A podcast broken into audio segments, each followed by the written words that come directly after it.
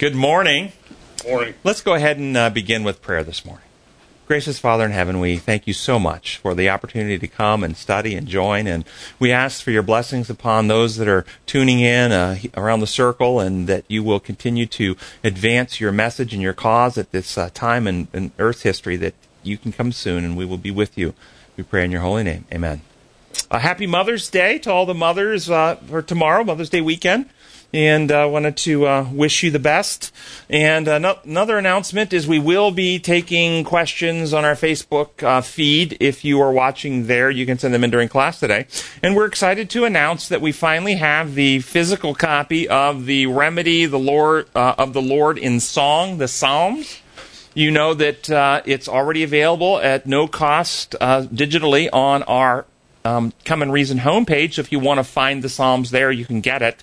We are still in the process of having the Remedy app updated. It, the, the technician is rewriting the entire app, and when that is updated and comes out, the uh, Psalms will be part of that at no cost as well. Uh, but the uh, Remedy uh, Psalms hard copy, we designed it purposely to be a sharing book, a gift book. If you open the inside, it's a hardcover, and then you open the inside, you can give this to somebody too from you with a date, a nice inscription there. The cover is uh, beautifully done. Dean uh, Scott uh, did the uh, the artistic and layout and design work, not layout work, the design work. Mira Huber did the editing and layout work. And inside, there are beautiful pictures woven through the the book to help you enjoy the Psalms as you go through. So it came out very lovely. We are um, eager for you to be able to share that with friends. And uh, if you would like to know more about how to obtain some, you can go to our website, comeandreason.com. Our class today, a lesson today, is uh, Lesson 8 Creation Genesis as Foundation, Part 1 in the study guide, How to Interpret Scripture. And I like this title, Genesis as Foundation, because as the lesson points out, our entire understanding of reality is outlined in Genesis. You know, there are facts and there are interpretations of facts. The biases, assumptions, presuppositions, beliefs that we hold impact how we take facts and interpret them to form conclusions and perspectives. The healthiest approach is, to the best of our ability, ensure that the beliefs, biases, premises, assumptions that we hold are in harmony with how reality actually works with the evidence and uh, we don't deny facts and evidences just to hold to a premise or an assumption. Genesis lays out foundational basis for many beliefs that help us form frameworks for understanding reality. And here are some of those foundational beliefs God is real, and God is a triune being of love. These are all laid out in Genesis. God is the creator. The earth and all life upon it were created by God. Human beings were created by God in God's image. God's laws are design laws, the protocols upon which reality is built. Sin is deviation from God's design, which brings suffering and death, and has its basis in lies which undermine trust and love. Sin did not and does not come from God. Death, because of sin, does not come from God. The Sabbath, as an aid to assist human beings in cooperating with, is, is an aid um, to assist human beings in cooperating with God for holiness. God's plan to heal and to save is outlined in Genesis. The worldwide flood. The nature of humankind is mortal. Marriage and family. All of these understandings of how reality work have their foundation in Genesis. That's why Genesis is such an important book. As we undermine our belief in any of these foundational principles or beliefs, then we begin to corrupt our understanding of how reality works. And this happens in a variety of ways. Here's some of the ways these beliefs get undermined and then our understanding of reality begins to be corrupted. There is no God. We evolved from slime or some other primordial soup. There is a God, but his law is imperial. It's a system of rules he makes up, and sin breaking those rules, and therefore that God must use his power to inflict death upon lawbreakers. God here God uses death to create something called theistic evolution. The Sabbath is a concept, not a day. Or the Sabbath is strictly Jewish. Or the Sabbath is the seventh day, but it's an arbitrary test of obedience that God will punish you for if you don't obey. These are all corruptions of reality. And if we believe any of these, then our understanding of reality gets corroded. Here's more. Human beings have have immortality and can never die. They might change forms, but they still they still live in some form. Marriage is an artificial construct made up by males to dominate society and have control over women. Women were created to be subordinate to men, or women were created equal, but God decided after sin that they should be subordinate to men. These are corrosive. There was no worldwide flood. Sin is a made up concept by religions, which are also made up by people to control people. God's plan of salvation is, is to do something to God to pay for our sins so God won't either torture us or kill us. Genesis is just a book of myths. All of these ideas about Genesis, if you believe any of them, diminish your capacity for actually understanding reality. These are just some of the examples of how the foundation, foundational ideas can be corrupted. We achieve ever increasingly accurate understandings of reality when we use the integrative evidence based approach, requiring our understanding of the scriptures to harmonize with nature and with real life experiences. Sunday's lesson, Genesis 1, in the beginning, the creation story, when we consider the origins of life, there are really only two options philosophically taught in the world. Oh, there's differences in details, but the grand themes, there's two grand themes. And one is an intelligent designer created life. The other is it came about on its own without any intelligent input at all. Spontaneous evolution on its own or origins of life on its own. If we use the scientific method, which which then we would want to do an experiment in which we ob- observe outcomes that are reproducible and, re- and repetitive with the same outcomes over time, it doesn't apply. We can't go back to the origins of the universe and observe it. So we can't do an experiment directly to determine intelligent design or boom, bang, out of nothing, everything came. So we're left to test the premises that the two grand worldviews rest upon and those are very testable. Godless origins versus God created origins. Godless origins premise, there was nothing. And from that nothing, something came. Something came from nothing. That's testable. Can anyone show me that premise working in any capacity anywhere? The God created one, there was something. And from that something came something else. That actually is proven every day around us. How about this one? Order and complexity came out of chaos and disorder all on its own without any intelligent input. That's very testable. And if you put it in a lab, if you test that, if you experiment over and over again, the same outcomes happen. It never happens. Conversely, order and complexity came out of disorder and complexity by an intelligent being bringing order and complexity. That's extremely testable. We do that every day of our lives. Life came from non living matter. That's the Big Bang, the godless origins. Somebody show me that. I'd love to see that. Just all on its own, no human involvement, no intelligent involvement, just boom. Inorganic material becomes living. Or life came from other living organisms. We see that all the time. DNA gains information through mutation or DNA degrades through mutation. Both are very testable and have been proven now. Now, if you notice these premises, this is not a mixed bag. Oh, some of the premises are true in the one theory, and some of the premises are true in the other theory. It's not that way. 100% of them are true for the creation intelligent model, and 100% of them are false for the godless model. Further, living organisms require three elements to actually exist. And those are physical matter, the atoms and molecules that make up the, the organism, energy.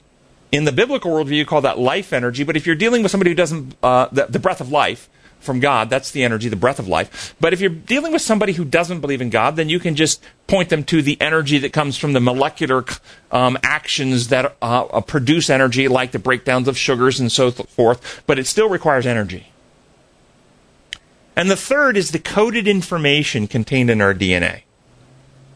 The godless theories of origins postulates and focuses exclusively on their experiments on how physical matter might have come about. After the Big Bang, there was some primordial soup with these different uh, elements in it, and then there was electrical sparks, and they somehow sparked together to form amino acids, and over the eons of time, they formed DNA molecules. And this is what they this is the, the tripe that they put out to our children that somehow this actually is reasonable. From my book, The Aging Brain Proven Steps to Prevent Dementia and Sharpen Your Mind, I'm going to share a little section. The idea that living beings originated in their own, on their own without any intelligent input would be similar to believing that a storm arose with high winds, rain, and lightning that raged for years, and during this storm, a strong winds blew rocks and sands at high speed until some were shattered and worn down to form the letters of the alphabet. This is analogous to believing that random forces of nature in some chemical soup with lightning strikes eventually form DNA molecules. But even if we accept that this happened, which is a big leap of blind, evidenceless faith. Get your mind around that. The whole premise of godless origins is built on blind, evidenceless, evidenceless faith in other, eh, that refute, that actually goes against the scientific evidence. Scientists still ignore the most critical aspect of what is required for life the encoded information contained in the organized DNA sequences. Having an alphabet does not mean we have usable and functional information. To believe that random forces brought life about would require we not only believe the alphabet formed all on its own, but beyond this, we must also believe that the winds, rains, and lightning strikes all on its own organize the letters into the entire Encyclopedia Britannica. Yet, this is exactly what millions of good hearted, honest thinking people do believe. I go on to ask the question but why would thinking, honest of heart scientists choose to believe something that the evidence refutes? Because the historical alternative belief system is significantly more destructive. And what is the historical alternative belief system from which this godless theory arose? The belief in an all powerful God who functions no differently than the worst despots in human history, a God who says, Love me, I'll burn you in hell forever. This grotesque God construct, rightly rejected by reasonable people, is pointedly described by Richard Dawkins in his book, The God Delusion. And this is what they reject, and it leaves them with this other. This is what he says The God of the Old Testament is arguably the most unpleasant character in all fiction. Jealous and proud of it, a petty, unjust, unforgiving control freak, a vindictive, bloodthirsty ethnic cleanser, a misogynistic, homophobic, racist, infanticidal, genocidal, filicidal, pestilential, megalo, megalomaniacal, sadomasochistic, capriciously malevolent bully. No, if that's how you see God, which is the God that is taught in imperial systems. An authoritative bully, if do it my way, or I'm going to torture and kill you. If that's your worldview, then you see that believing in no God is actually better. So, in my view, the reason good hearted people reject God and the Genesis account is because they have only been given two options. And both of them are lies. God as a big bully an authoritarian dictator who's the source of pain and suffering, or no God. This is why the three angels' message is so important, the three angels of Revelation, because at this time in human history, God is calling for a people to stand up and call people back to worship the Creator, Him who made the heavens, the earth, the sea, and all that in them is. Uh, it, it calls people back to worship the designer and His laws as design protocols. It calls people away from the imperial dictator views of God to embrace the Creator God which means we have to stop teaching this penal legal theologies and start teaching the reality that we're sick and God wants to heal us. So, which worldview is more reasonable? The view of our Creator God of love, who built reality to operate on design laws of truth, love, freedom, and, and other design laws. Second paragraph states Darwinian evolution is contrary to Scripture in every way and attempts to, uh, by some, and attempts by some to harmonize it with the Bible makes Christian, Christians look silly. Darwinian evolution is the concept that a species evolves over millions of years by mutation of the DNA, which confers new and improved abilities, allowing them to compete more effectively uh, in an environment and reproduce over those who are less capable now, and thus, naturally over time, the less capable are selected out and don't pass their genetic information along, and the species is advanced over time. A couple of points to understand. Darwinian evolutionary theories does not address, do not address origin science. Evolu- when you use evolution, that's things adapting and changing over time. You first have to have life in order for it to evolve. So Darwinian evolutionary theories just begins describing what's happening now. It does not deal with how life began in the first place. So don't confuse evolution, and people say evolution, with origins. They're, they're actually different concepts. There has never been any scientific evidence given of one species mutating into another species. Cause transmutation. It's never, it's never been demonstrated. This theory is still taught, but it's taught without evidence. In fact, it's taught in the face of contradicting evidence. Evolution, the process of a species changing or evolving based on environmental pressures, d- does occur. Uh, because God created us in his image with the capacity to adapt and change and then have beings in our image. So as we change ourselves, then our children are going to be more like how we have become. So we have the capacity to adapt and change. That's evolution. Natural selection is the process of the least fit being less capable of competing for resources and thus dying out of a population and no longer passing their genetic material along, they're naturally selected out and traits are lost. Or you can put it the other way, more more uh, adaptive traits are retained. But selecting out the least capable in a population, or another way to say it, the most damaged is not the same as saying those who survive are advancing and improving, improving. The idea of natural selection takes the observation that the least fit don't survive and draws a false conclusion, a lie, in fact, that the uh, that and, and that is the core to the entire evolutionary theory. This lie, it's all built on a lie. Not not uh, natural selection that occurs. That's not the lie. The lie is since the least fit don't survive, then the more fit that survive in the population is actually advancing from the generation before. This is not so. In fact, all members of every generation of a population is genetically downgraded or degraded or damaged when compared to the generation before it with every human generation, they've looked at this now with, with, DNA science and genetic science, there's a minimum of a thousand new damaging gene mutations in our DNA that the generation before us didn't have. I have a thousand more than my parents, two thousand more than my great grandparent, my grandparents, three thousand more than my great grandparents, and so forth. With every generation, a species loses genetic vitality. It doesn't gain it. Now, within my generation, if some uh, mutations are so bad that those people can't reproduce, then they don't adapt well. They are not retained in society. That's natural selection. They're selected out. So those really bad ones are lost from the next generation. But that's not saying my genes got better. My genes still got worse. The whole species is still degrading. Evolutionary theory has essentially only two truths. Things adapt and change over time, and natural selection selects out the least fit. All the other so called points of evolution are proven false. Here's, and here's, here's some of the points they claim that, but they're just proven. It's not just theoretically, proven false.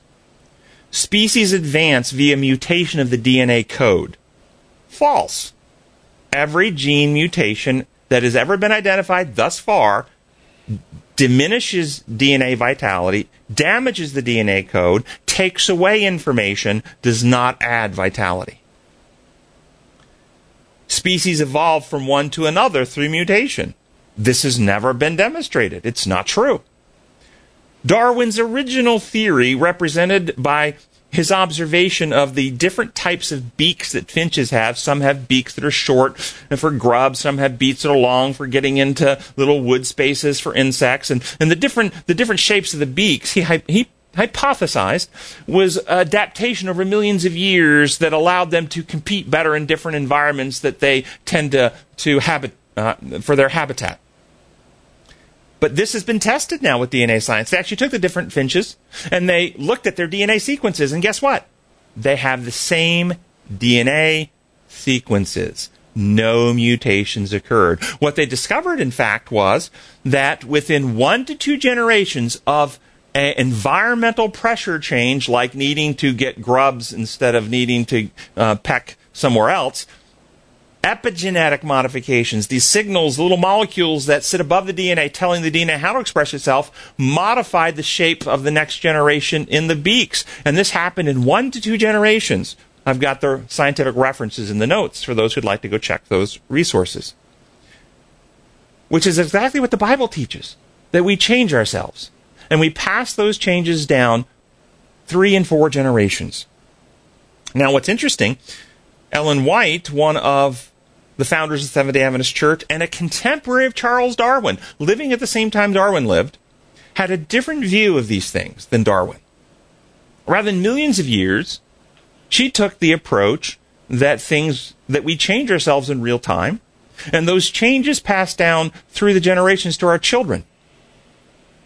This would be consistent with epigenetic modification, which we now know is true, but she didn't even know anything about gene science, but somehow she was able to get this right. And I'm going to give you a couple of quotes which were quite profound, thinking that these were written in the 19th century. This is out of um, first volume Mind Character Personality 136. Parents, by indulgence, have strengthened their animal passions. And as these have strengthened, the moral and intellectual faculties have become weak. The spiritual has been overborne by the brutish. Children are born with the animalistic propensities largely developed. The parent's own stamp of character have been given to them. The brain force is weakened. The memory becomes deficient. The sins of the parents will be visited upon the children because the parents have given them the stamp of their own lustful propensities. Um, this would be if you engage in doing alcohol, drugs, and things in your adolescence, and you don't get into recovery. You don't. You will pass along greater risks of addiction problems to your kids. It's well-known science now. This is not mutating your DNA code. You're epigenetically altering how it's developed, which will alter how the child's brain develops, which will alter the actual propensities in the child. This is strong neuroscience and genetic science now. How did she know that? Here's another one. This is out of Mind Character Personality, page 139. The nobler aims, the higher the mental and spiritual endowments, and the better developed the physical powers of the parents, the better will be the life equipment they give their children.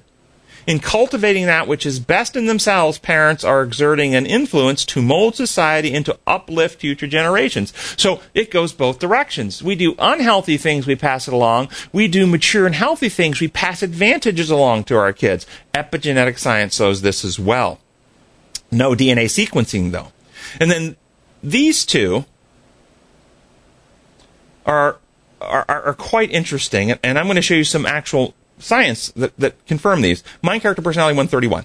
Every woman about to become a mother, whatever may be her surroundings, should encourage constantly a happy, cheerful, contented disposition, knowing that for all her efforts in this direction, she will be repaid tenfold in the physical as well as the moral character of her offspring. And then the next quote is um, Mind Character Personality, Volume 1, page 132. The thoughts and feelings of the mother will have a powerful influence upon the legacy she gives her child. If she allows her mind to dwell upon her own feelings, if she indulges in selfishness, if she is peevish and exacting in disposition, uh, uh, peevish and exacting, the disposition of her child will testify to the fact. Thus, many have received as a birthright almost unconquerable tendencies to evil. Okay? Now, what's the brain science show? Study of 4,000 mothers and their children, followed for 18 years, found that mothers with negative, pessimistic, depressogenic thinking patterns when pregnant increased the risk of their child having depression 18 years later. This association remained after accounting for other maternal child variables that could be linked. Uh, in fact, the, the, the data concluded that such depressogenic thinking increased the risk of depression in the child by 21%. And then uh, studies show that mothers who are highly stressed during pregnancy, and this could be from negative, worried, anxious, pessimistic thinking, but it doesn't have to be. It could be a mother who's got generally mature thinking, but she goes through a trauma during pregnancy. Her husband gets killed in a car accident. Her husband gets deployed into a war zone. Her mother gets diagnosed with cancer. Something traumatic happens during pregnancy. But if that happens and she doesn't handle that uh, very quickly to resolve her stress. If she stays in a highly stressed state, then her stress hormones elevate, and those stress hormones cross the placental barrier. They cross the developing blood-brain barrier, and through epigenetic modification, alter the developing brain. So the child is born with a brain that is less capable of turning off its fear circuitry. So the child is born more, anxious, more fearful, um, less socially capable than the child would have been had the mother not been highly stressed during pregnancy. So, neuroscience and genetic science are confirming what Ellen White wrote about, which is the biblical worldview, and refuting what Darwin wrote about, which is the godless worldview. The lesson points out in the third paragraph that God as creator not only created physical matter, but also time and as such lives outside of time. This is quite important and true. God lives on a plane of existence beyond our full experience or capacity even to process and understand. Some people can't process this, they can't handle it, and believe that if God lives outside of time, and because he lives outside of time, and he is basically in all points of time simultaneously, past, present, and future, and knows all points of time, and somehow therefore knows our future choices, then they conclude, well, then we're not free. We're just pre programmed robots. Now, because the people who have this position are sensitive to God's character of love, and, and they realize that love requires freedom, they, with the best intentions, create a lie that God doesn't know the future. He has no foreknowledge. Or he can know, he could know it. He has the ability to know it, but he voluntarily puts a blindfold on himself and won't look because he does, because by looking, he would take away our choice. It's all based on false premises. That somehow God's awareness of the future is either deterministic to us, pre programs us, takes liberty. It's quite simple, really to God, who lives outside of time, what is it that informs him of our future choices? Not, uh, n- note, it's future to us. It's actually not future to God because he actually doesn't really exist in linear time like we do. It's really difficult for us to process. But what is it that informs him of the choice we're going to make next year? Are actually making the choice. If we never make the choice, that information never, that action never happens, that data never happens, that information never occurs. God's never made aware of it because it never happened. And so it's our actual choice that informs him of the choice we're going to make, which keeps us completely free and, and, and, and at liberty.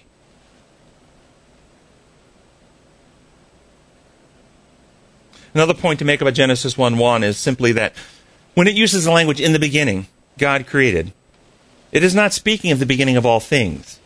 It's speaking of the beginning of this planet and this solar system. And we know this because in Job chapter 38 verse 7, it informs us that the angels sang together for joy when the foundations of the earth were laid. They couldn't be singing for joy when earth was created if they weren't already created beforehand.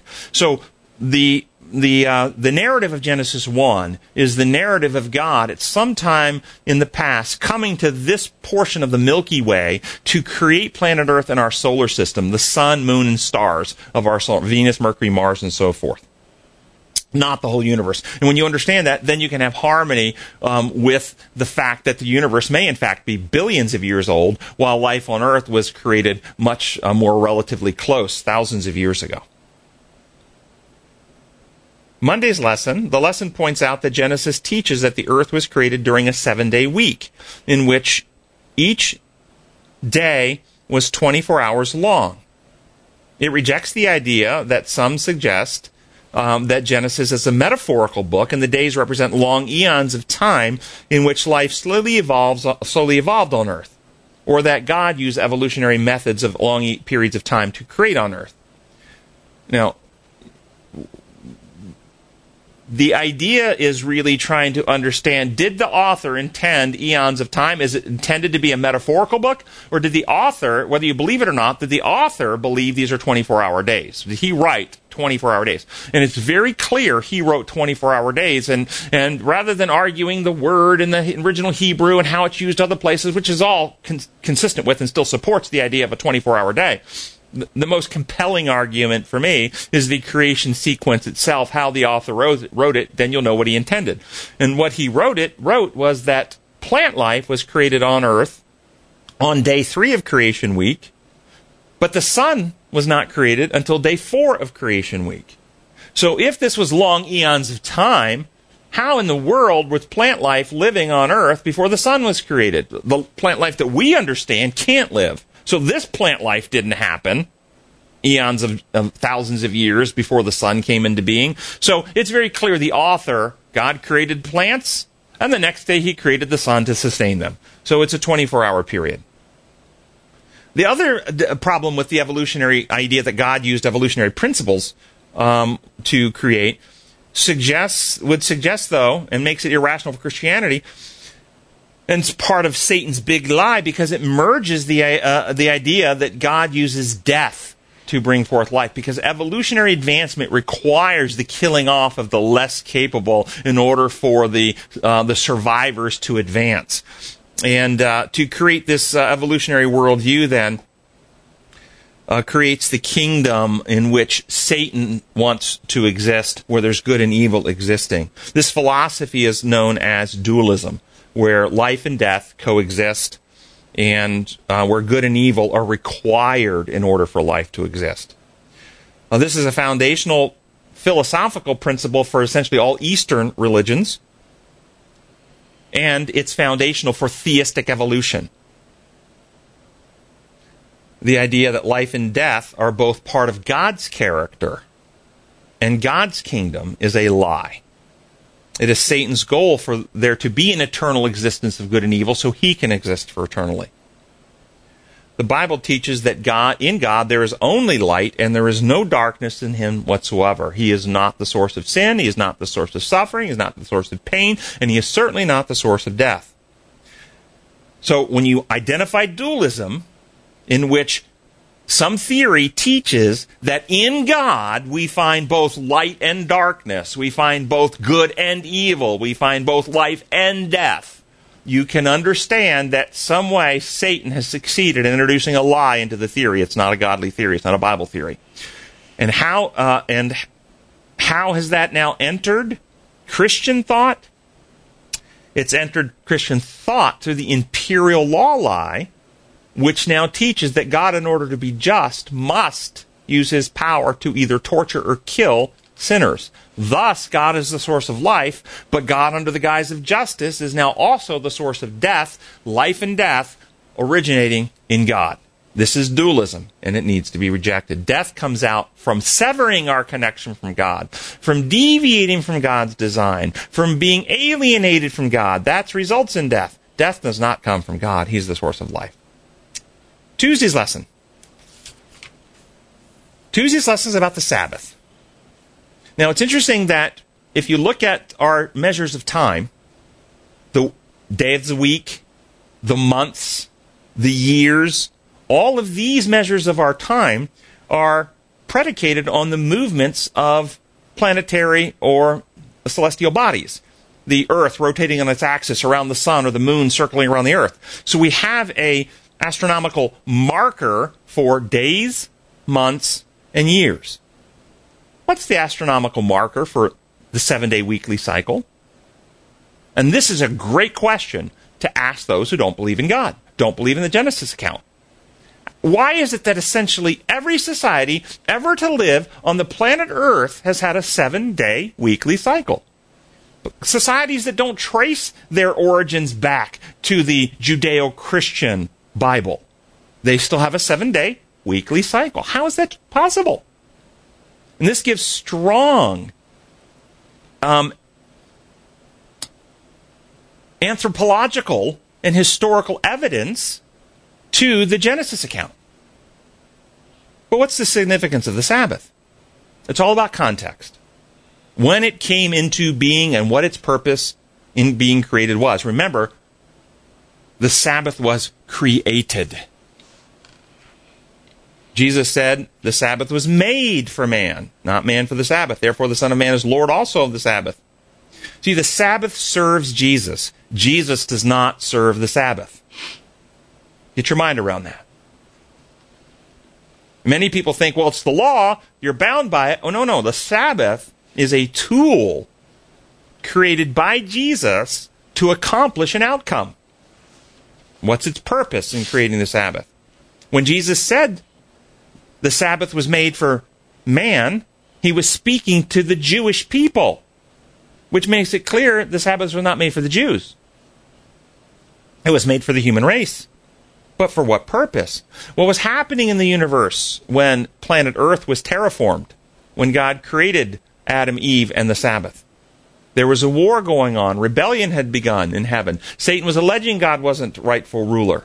The first six days of creation week, God creates the lesson book. We are a theater, a lesson to angels to men, 1 Corinthians 4 9. He begins building right into reality how his law works design law, the principle of love, the principle of other centeredness. This whole planet is teeming with life, all designed to serve others in the sustaining of its own life. This is God's design built right into nature.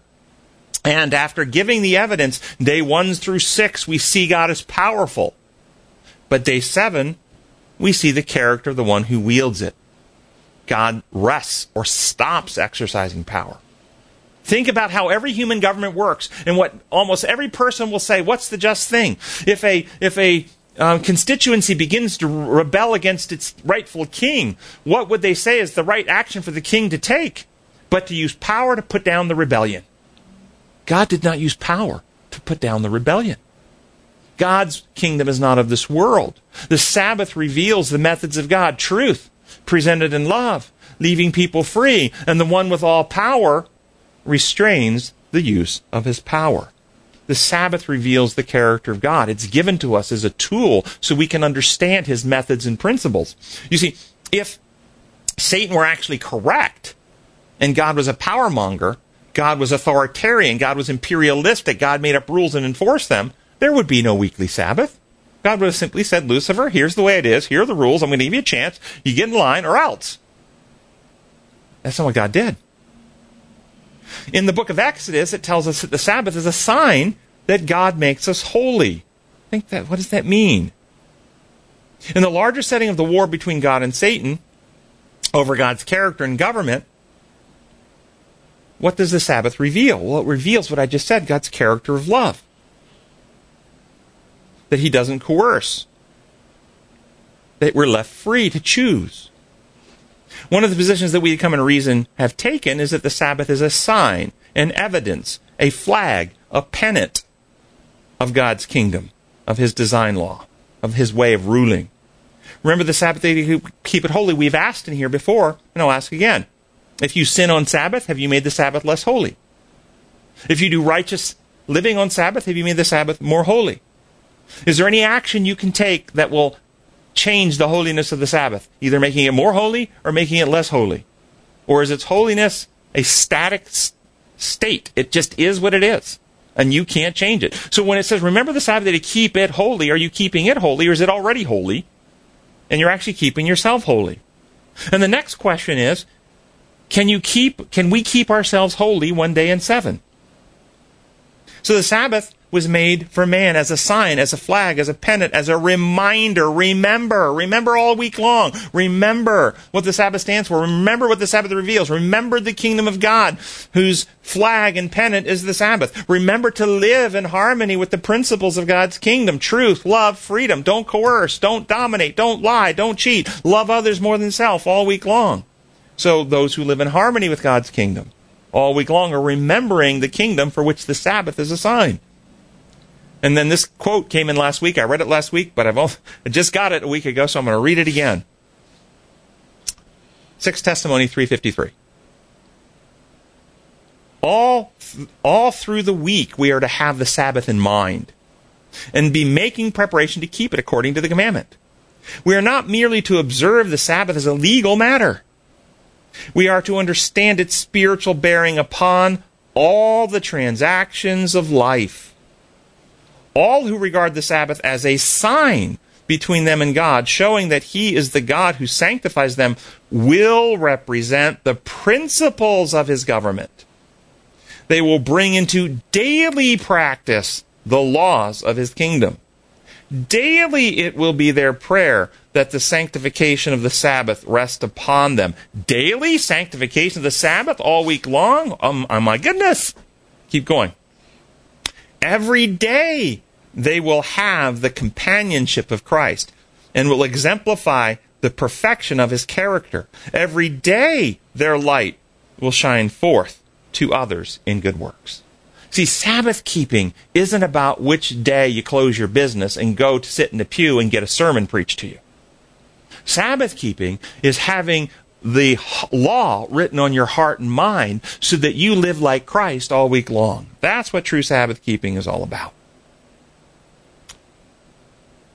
And if you want to understand, then what's the division? What's the issue? What's the tension? What's the controversy between Sabbath and Sunday? It's not about the actual days themselves, it's about what the days represent. These days are signs, they're markers, they're flags, they're pennants, just like flags of nations. The U.S. has a flag that's recognized around the world, the good old stars and stripes. But that flag only represents America. That flag is not America. Those of us who are Americans love the flag. And whatever country you're in, you may love the flag of your nation. And because you love your nation and you love the flag which it represents, you don't want to disrespect the flag. You don't want to throw it on the ground and stomp on it. You don't want to burn it. You don't want to, uh, to mistreat it. So you treat it with respect because it represents the nation that you love. So too with the Sabbath. If you understand the Sabbath, it's not a thing you have to give. It's not a legal obligation. It's simply something you cherish because it represents a beautiful kingdom of truth, love, and freedom.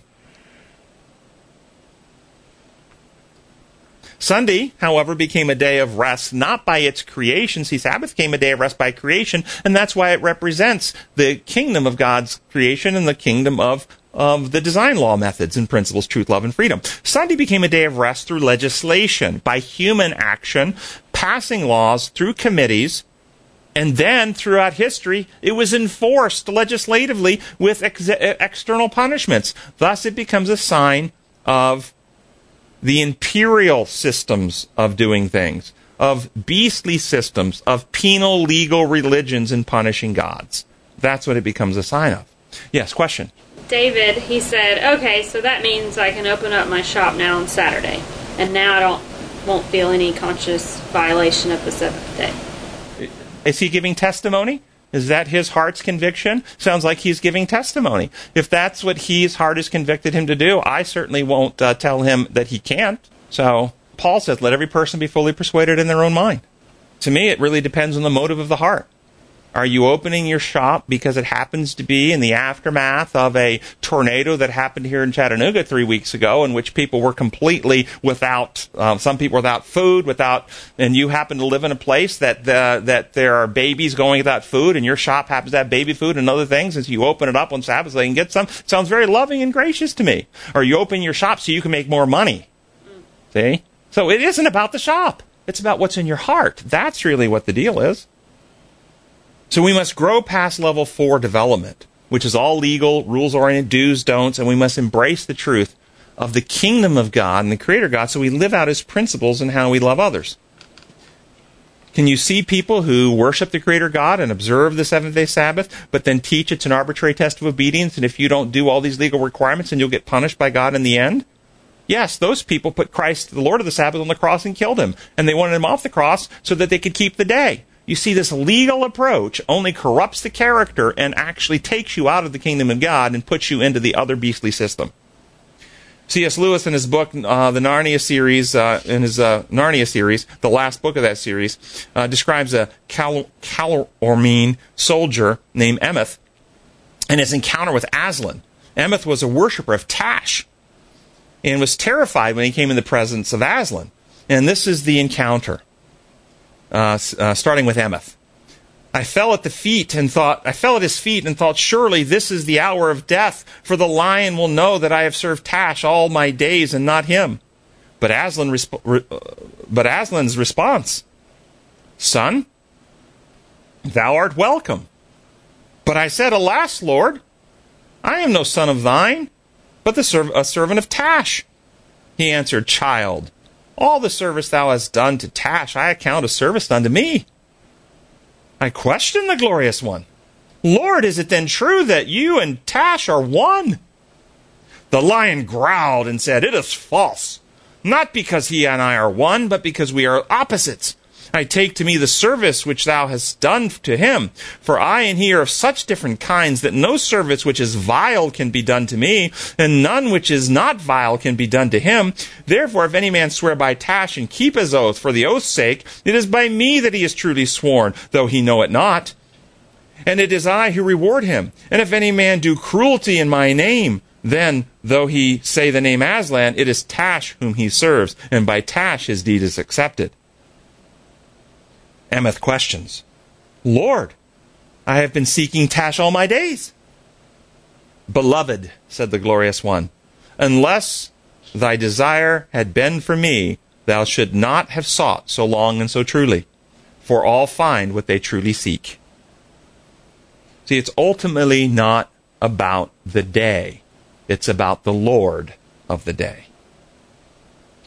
Wednesday's lesson's about marriage. Marriage, a relationship of love as God designed, in which two individuals become united as one, not one individual, one in heart, love, service, other centeredness, sharing, common purpose, goals, methods, principles, one in heart. Marriage was designed, now get your mind around this. Marriage was designed by God to give finite created beings the most godlike of abilities and experiences.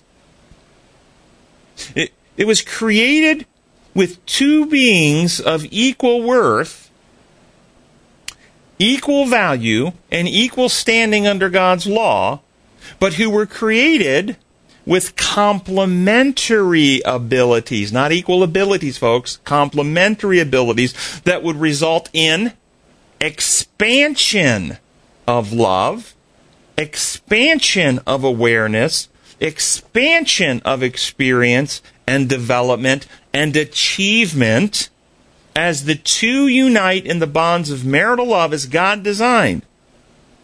In other words, God's design will result in greater development, experience of godliness, and achievement than either one could individually experience alone. That's profound without going on. if you understand the gift that God has designed for human relationships in marriage and what He wants us to experience, the most godlike of abilities and experiences of love and other centeredness and procreation and, and other things, and the complementary way He made us that, that we expand, I can tell you I'm more because of my wife than I was without her. She may have more headaches because of me, I, I'm not sure. But she, I know she has more of something. But we're more together. When you understand that reality, if we don't even go on to human history, if there's an enemy of God out there, what can you predict that he will want to do with marriage?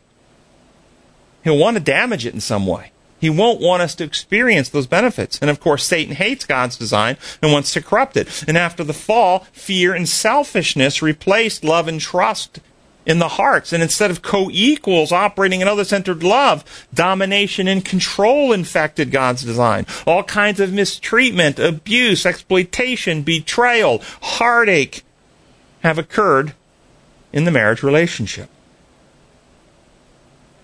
As God's methods of truth, love, and freedom were replaced with fear and selfishness.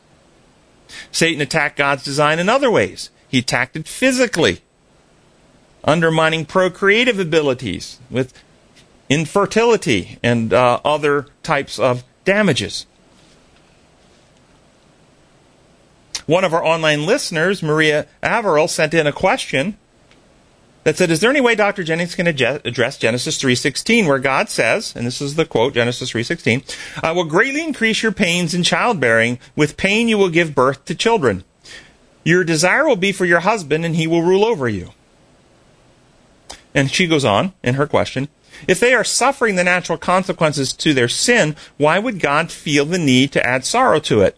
That seems out of character for him. Well said, and you're exactly right. This is a translation by people who approach the scripture with a bias that God's law works like our law, imperial rules, and therefore they read into the translation and they bring over, it's not required, it reads this way, and they bring over into the translation this authoritarian action as if God is making it happen, when in reality, all God is doing is pronouncing, as a loving father would do to his children, what now is going to happen? You did this. Here now is the consequence. Here now is the diagnosis. Here now is the pronouncement of the new reality that your actions have put you in. That's what's actually happening there. And so if I were to paraphrase this particular text, here's how my paraphrase would read. Because my design of love has now been replaced with fear and selfishness, having and raising children will be very hard, filled with sorrow. It really isn't required that it's about actual labor and birth. That's how it's returned. It's really about having children and rearing children. The Hebrew can, can either apply to get, uh, ha- having a pregnancy and giving birth, or can have about having children and rearing children. It's not precise. And then fearful, you will seek protection from your stronger husband, but he will dominate you. You see, this is what God was simply saying to him. You've changed yourself. And it's going to be hard, and you're going to have so heartache. And parents, how many parents have understood the truth? Having children in this world now is filled with pain. That's all God was saying. Over the last several decades in Western society, definition of marriage, one man and one woman, has changed to include same sex relationships. Many Christians have been upset over this, and there's been conflict in society and churches because of it. I thought a little history on marriage might be helpful. In ancient times, marriage was a community or family event in which a male and a female committed themselves to be husband and wife. There were no governments involved, the, just public commitment of the two people with the family support and acknowledgement of the community. Old Testament Levitical law codified certain aspects of marriage, primarily to protect women from the uh, arbitrary discarding of their husbands and give them certain rights to protect them in society so they wouldn't be mistreated. But again, it was male and female marriage. But during Bible times, a male could have more than one female partner. They could have, it was polygamous marriages. In early Christian marriage, it remained a, a family and community event, not a um, governmental event. But it was changed from a polygamous to a one male, one female, back more as God originally designed in Eden. As the church became organized, the Roman church recognized marriage between a man and a woman as a sacred relationship, and marriages for centuries were family events associated with their organized church and recorded in the church books. Now, the following is from Wikipedia, uh, giving a little bit of this history. And this is a quote. As part of the Protestant Reformation, the role of recording marriages and setting the rules for marriage passed from to passed to the state, reflecting Martin Luther's view that marriage was a worldly thing. By the 17th century, many of the Protestant European countries had a, a state involvement in marriage. As part of the Counter Reformation in 1563, the Council of Trent decreed that the Roman Catholic marriage would be recognized only if the marriage ceremony was officiated by a priest with two witnesses. The council also authorized a catechism issued in 1566 which defined marriage as quote the conjugal union of man and woman contracted between two equal persons which excuse me two qualified persons which obliges them to live together throughout life unquote. In the early modern period john calvin and his protestant colleagues reformulated Christian marriage by enacting the marriage ordinance of Geneva, which imposed, quote, the dual requirement of state registration and church consecration to constitute marriage, unquote. So prior to the Protestant Reformation, the state governments had no role in marriage. It was the Protestant Reformation which wanted a means to record marriages free of their members going back to the Roman Church to have it recorded that they solicited the involvement of the state and they began having state registration required. Over the course of various time, other legal elements came in, such as tax benefits, inheritance benefits, net of kin rights, and so forth. Do we find any problems have arisen because of merging church and state in this way? Christians, Protestant Christians, invited the state into the marriage institution and now the state has redefined it. And many Christians are unhappy about this. Should this be another lesson about merging church and state? But here are some questions in regard to marriage. Is there a difference between what you choose to do in your personal life and what one should seek from their government in regard to marriage? Is there a difference between biblical marriage and marriage as sanctioned by a human government, i.e., a legal marriage? Were the reformers correct to suggest a person is not married in God's eyes until he gets a legal marriage by the state? Can someone get married by the state and not be married in God's eyes? Should the church seek to get the state to enforce the church's view of marriage. I'm going to say that one again. Should the church seek to get the state to enforce the church's view of marriage?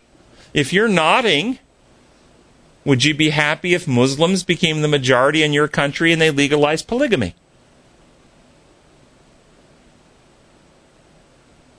Is there a difference in spiritual union, marriage blessed by God, and a legal union, marriage legalized by the state. Do the state do the state and church serve the same master? Sadly, I think sometimes they do. Yes. But they're not supposed to. Do the state and church have the same agenda? Do the state and church concern themselves with the same elements of marriage? Or is church concerned with God's blessing, unity of two individuals in a holy covenant, spiritual wholeness, honoring God with one's life, revealing the truth of God's character as He designed marriage to do, family integrity, raising children in godly ways? Is that what the church is concerned with? And is the state concerned with legal contracts? Who inherits whose property? Uh, who is a legal guardian? Who makes legal health care decisions? But not who's united in heart by God. Should adults in our society be allowed to enter into legal contracts regarding the disposition of their property, guardianship, medical decision making? What if those adults are of the same sex? Can we live in peace with those who enter into such contracts even if they call it marriage? Is every marriage blessed by God regardless of whether it's a heterosexual or homosexual marriage? Can people get legally married but still not experience the marital union that God designed. How about this one? are some marriages actually traps of Satan. So, is there a difference between church sanctioned marriage and state sanctioned marriage? Which system do you prefer? One in which such matters are decided by the church, like in the Middle Ages?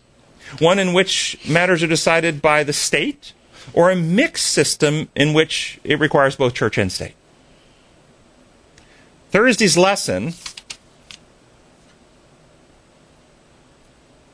it talks about the tree of knowledge of good and evil, we're going to close on this.